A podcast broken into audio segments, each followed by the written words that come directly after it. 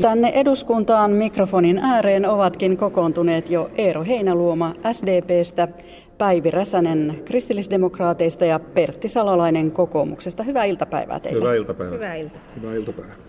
Aloitetaan tästä esityksestä äitiyslaiksi. Siitä on keskustelu alkanut. Eduskunnan lakivaliokunta puolsi äitiyslain säätämistä. Sitä oli ehdotettu kansalaisaloitteessa. Siinä esitettiin, että lapsen synnyttäneen äidin lisäksi äidin naispuolinen, naispuolinen kumppani voitaisiin vahvistaa olevan lapsen äiti, kun lapsi on hankittu yhdessä hedelmöityshoidon avulla. Kannatatteko te esitystä? En, en kannata tätä esitystä. Tämähän oli itse asiassa suurin piirtein tässä muodossa jo viime vaalikaudella valmistelussa oikeusministeriössä ja silloin olin itse valtioneuvoston jäsen ja olin kyllä vaikuttamassa siihen, että sitä ei tuotu silloin eduskunnalle. Perusongelma mielestäni tässä on se, että tässä viedään lapselta mahdollisuus saada isä ja tuo isän tai, tai sukusolun luovuttajan siitä tieto, niin sehän tulee vasta 18 vuoden iässä lain mukaan, joten koko lapsuuden aikana ei tule edes mahdollisuutta näiden geneettisten juurten selville saamiseen. Tämä on poliittisesti ollut aika yksinkertainen sillä tavalla, että, että tässä ainoastaan yksi puolue, kristilliset, ovat olleet eri mieltä. Kaikki muut ovat olleet sitä mieltä, että lakiesitys voidaan hyväksyä. Ja parhaillaan siitä juuri keskustellaan tuolla suuren salin puolella ja, ja siellä on kuultu näitä perusteluja puolesta ja vastaan. Eihän tämä tietysti aika yksinkertainen asia ole sikäli, että sanoin juuri vierustoverille, että jos tämä asia olisi tuotu tänne 30 vuotta sitten, niin silloin varmasti ei, ei tällaista lakia olisi tehty. Mutta ajat ovat muuttuneet ja nyt tilanne on sellainen, että niin ihmeelliseltä kuin se kuulostaakin, niin lapsella voi olla kaksi äitiä. Eero Heinaluoma. Tässähän muutos nykytilaan ei ole, ei ole kovin suuri. Eli tälläkin hetkellä on voinut olla kaksi huoltajaa tai kaksi äitiä sillä perusteella, että se toinen vanhemmista on sitten adopt, tehnyt adoption, perheen sisäisen adoption ja sitä kautta saanut nämä samat oikeudet. Eli tarkoittaa sitä, että syntyvällä lapsella voi näin olla kaksi vanhempaa. Et en pidä sitä nykytilanteeseen nähden niin suurena. Mutta ymmärrän tämän keskustelun, koska tähän heijastaa sitä, että tämä perheiden moninaisuus on tämän päivän todellisuutta. Ja tietenkin me tulemme sellaisesta maailmasta, joka oli paljon yksinkertaisempi ja perhekäsitys oli perinteinen miehen ja naisen avioliitto, eikä siihen oikeastaan nyt kuulunut kovin paljon edes avioerotkaan. Et maailma on muuttunut moni puolisemmaksi ja, ja myös perhekäsitys on laventunut ja sitä tämä lakiehdotus nyt kuvastaa. Ja myös se, että se valiokunnasta tuli näinkin yksituumaisesti, niin kuvastaa tätä muutosta, jossa yhteiskunta elää. Pidättekö todennäköisenä, että tämä voisi mennä läpi? No kyllähän tässä tietysti lakivaliokunnassa suuri enemmistö on tämän takana. Mutta se ongelma, mikä tässä edelleen on ja josta todennäköisesti tänään tullaan äänestämään, on se, että tätä ei ole lainkaan käsitelty perustuslakivaliokunnassa. Ja kuitenkin tässä on kysymys ihan merkittävästä perusoikeudesta. On kysymys hyvin syvistä käsitteistä, äitiydestä, isyydestä. Ja esimerkiksi tuolla lakivaliokunnassa eräät asiantuntijat olivat sitä mieltä, että koska tässä kavennetaan kuitenkin tosiasiallisesti edelleen lapsen oikeutta ja mahdollisuutta saada isä, niin sen takia tämä olisi tullut ja tulisi käsitellä perustuslakivaliokunnassa. Ja vieläkin se on mahdollista. On mahdollista mm. lähettää tämä tänään perustuslakivaliokunnan käsiteltäväksi. Niin, täällähän tulee ilmeisesti äänestys vielä tästä lähettämisestä perustuslakivaliokuntaan. Ja tuossa valiokunnan puheenjohtajahan totesi, että valiokunnan kuulema asiantuntija, tämän alan ekspertti, oli sitä mieltä, että ei ole syytä käsitellä perustuslakivaliokunnassa. Mitä sitten läpimenoon tulee, niin on kai pidettävä aika, aika, sel, pidettävä aika selvänä, että läpimeno on varma. No niin, varmaa tietoa kerrottiin siinä. Siirrytään seuraavaan asiaan. Tiedustelulaki, sekin on mahtava paketti teillä käsiteltävänä. Eilen eduskunta kävi lähetekeskustelua tästä tiedustelulakipaketista. Kyseessä ovat muun muassa lait siviili- ja sotilastiedustelusta. Miten kuvailisitte tämän lakipaketin laajuutta? Kyllä, siinä on lähes tuhat sivua ehdotuksia, jotka on monelta mielessä mullistaa meidän aikaisempaa oikeusperiaatteita. Nyt voidaan siis tämmöistä luottamuksellista viestivaihtoa seurata ja, ja, ja tutkia silloin, kun se ylittää näissä kaapeleissa valtakunnan rajoja. Ja, ja onhan se merkittävä asia, se on poikkeama siitä Suomesta, jota me ollaan sata vuotta rakennettu. Sen toisella puolella sitten on nämä uudet uhkakuvat ja, ja niihin vastaaminen. Eli maailmassa on tullut paljon uusia uhkia ja, ja täytyy katsoa, miten näihin uhkiin voidaan vastata.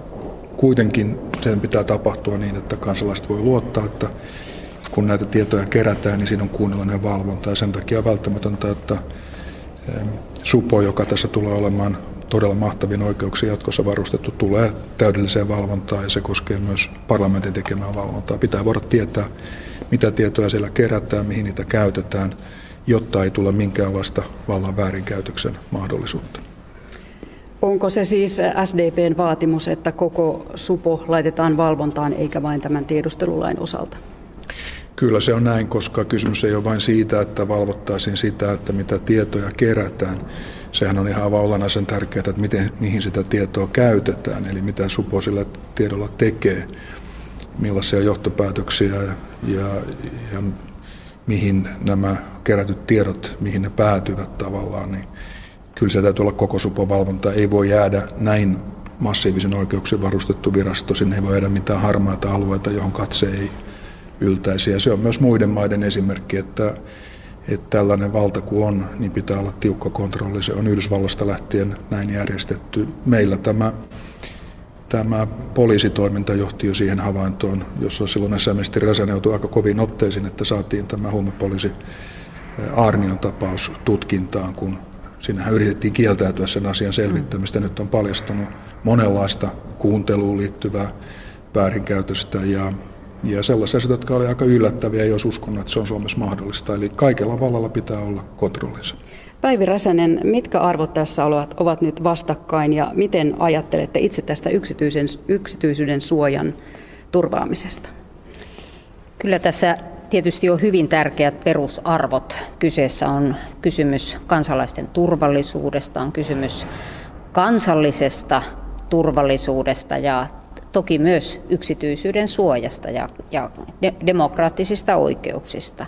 Ja mielestäni tämä esitys on kyllä hyvin tasapainoinen kokonaisuus tätä kaikkea. Juuri tällä vahvalla valvonnalla ollaan turvaamassa se, ettei eh, näillä laeilla ja tiedustelumahdollisuuksilla, tiedusteluvaltuuksilla mennä pidemmälle kuin on täysin välttämätöntä. Ja, ja kyllähän tässä hyvin monen kynnyksen takana tässä esityksessä on se, että, että tähän rajat ylittävään tietoliikennetiedusteluun ja, ja sen kirjesalaisuuden avaamiseen mentäisiin. Muun muassa se, että siihen edellytetään tuomioistuimen lupa. Ja mielestäni peruskysymys tässä on se, että kun kaikilla naapurimaillamme ja lähes kaikilla Euroopan mailla on mahdollisuus tietoliikennetiedusteluun ja Suomen rajat ylittävääkin tietoliikennettä tarkkaillaan, niin miksi ihmeessä me emme luottaisi oman maamme viranomaisiin, omaan poliisiin, omiin puolustusvoimiin siinä, että he voivat myös kansallisen turvallisuuden ollessa uhattuna näitä selvittää? Hallituksen tarkoituksena on sallia salaisten tiedustelujen, tiedustelukeinojen käyttö jo ennen tai ilman rikosepäilyä, jos kansallinen turvallisuus on vaarassa. Miten sitten tiedustelu kohdennetaan siten, etteivät täysin sivulliset joudu vahingossa tarkkailuun? No se on aika selkeästi määritelty sillä tavalla, että, että tuomioistuimesta on haettava lupa tämän seurannan tekemiseen. Ja mitä tässä Päivi Räsänen edellä totesi, niin tässä asiassa me olemme olleet hyvin samanmielisiä tässä parlamentaarisessa valmisteluelimessä. Ja, ja siis tämä on todella sellainen tilanne, jossa jossa Suomi on pahasti jäljessä muista verrokkimaista. Ja on aika koomista sekin, ellei traagista, että me saimme tiedon siitä, että Suomen ulkoministeriötä oli vakoiltu monta vuotta. Saimme ruotsalaiselta tiedustelulta tänne Suomeen. Se oli kuvaava esimerkki siitä, että, että kuinka paljon jäljessä me olemme olleet. Tämä on todellakin ehdottomasti ajan vaatima ja, ja hyvin tasapainoinen, olen siitä samaa mieltä. Ja kysymys on sitten siitä, että pitääkö jotain finessejä tehdä vielä täällä valvontapuolella sellaisia. Se voi olla, että siellä on jotain pientä vielä tehtävissä niin, että se, se saadaan aukottomasti tehdyksi. Mutta olen kantanut hieman huolta siitä, että kun tällä hetkellä täällä eduskunnassa on ollut viisi valiokuntaa, joiden tehtävänä on ollut seurata siis supoa. Ja ne ovat käyneet siellä sitten kahvittelemassa aika ajoin. Ja, ja vaikka esimerkiksi ulkoasiavaliokunta on käynyt siellä monta kertaa, niin meille ei kerrottu esimerkiksi tätä Ruotsin kautta tullutta vakoiluasiaa näissä briefeissä. Että kyllähän tässä aukkoja on ollut tässä informaation saamisessa. Ja sen takia nyt sitten tämä on erittäin tärkeä tämä eh, eduskuntaan tuleva valiokunta – tiedusteluvalvontavaliokunta, jonka tehtävänä on sitten saada oikeastaan kaikki tieto, samoin kuin tämä tiedusteluvaltuutettu tulee saamaan kaiken tiedon. Siinä on vaan tietysti se, että heidän joutu, he joutuvat pitämään näitä tietoja salaisina. Ja, ja silloin se tieto ei valu tänne koko eduskuntaan. Ja eilen nostin kysymyksen siitä, että jääkö tämä koko eduskunta nyt tavallaan huonompaan asemaan, jos ei se saa edes sitä tietoa, mitä se on tähän asti saanut. Ja tämä täytyy ratkaista tässä yhteydessä, että millä tavalla tämä, tämä asia hoidetaan. Muutenhan tästä mennään siis eduskunnan yleisen tiedonsaannin kannalta ojasta allikkoon. No, hallitus haluaa saada lait voimaan kiireellisenä. Sosiaalidemokraatit ovat tässä mahdollisesti ratkaisijan asemassa. Jos ryhmä haluaa tiedustelulait kiireellisenä voimaan, niin se sitten saattaa onnistua. Tämä perustuslain muuttaminen kiireellisenä on poikkeuksellista ja se vaatii viiden kuudesosan enemmistön. Mikä on teidän kantanne, Eero Heinaluoma?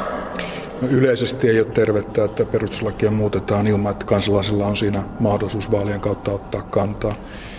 Nyt onko tässä perusteet siihen, niin arvioimme sen sen jälkeen, kun tämä eduskuntakäsittely näistä lakiehdotuksista on tehty ja on kaikki tieto käytettävissä. Yksi iso kysymys koskee sitä, että miten tämä ison valtamöykyn saava supon valvonta järjestetään. Pidän selvänä, että supon valvonta täytyy olla kunnossa kokonaisuudessaan. Tähän myös eilen ryhmämme puheenjohtaja Antti Lindman selvästi linjasi.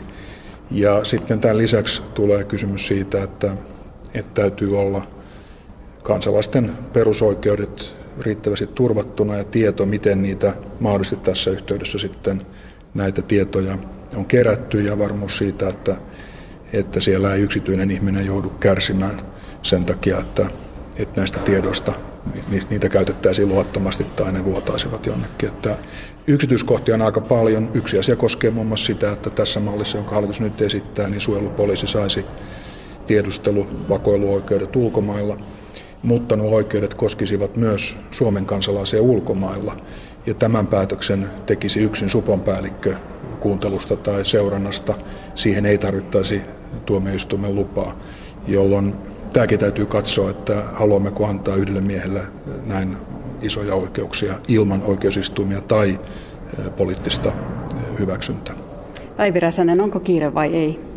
Kyllä tässä kiire on siinä mielessä, että tämä turvallisuusympäristömme on muuttunut. Ajatellaanpa sitten sisäistä turvallisuutta, terroriuhkaa tai sitten sotilaallista turvallisuutta, jossa hybridivaikuttaminen, mikä, mikä nähtiin muun muassa Krimin valtauksen yhteydessä, niin on, on ikään kuin yhä lisääntynyt tässä turvallisuuskuvassa. Ja, äh, siinä mielessä pidän tätä kyllä kiireellisenä. Tuo sosiaalidemokraattien ajatus ja vaatimus siitä, että suojelupoliisi tulisi tähän tähän parlamentaariseen valvontaan ja tiedusteluvaliokunnan ikään kuin hallintaan, niin mielestäni se on kyllä hyvin perusteltu, koska suojelupoliisista on tulossa yhä vahvemmin nimenomaan tiedusteluorganisaatio ja toki muutkin valiokunnat sitä tietoa tarvitsevat, mutta koska suojelupoliisilla on niin paljon juuri sitä hyvin salaista tietoa, niin pidän kyllä tuota parlamentaarista valiokuntaa nimenomaan oikeana,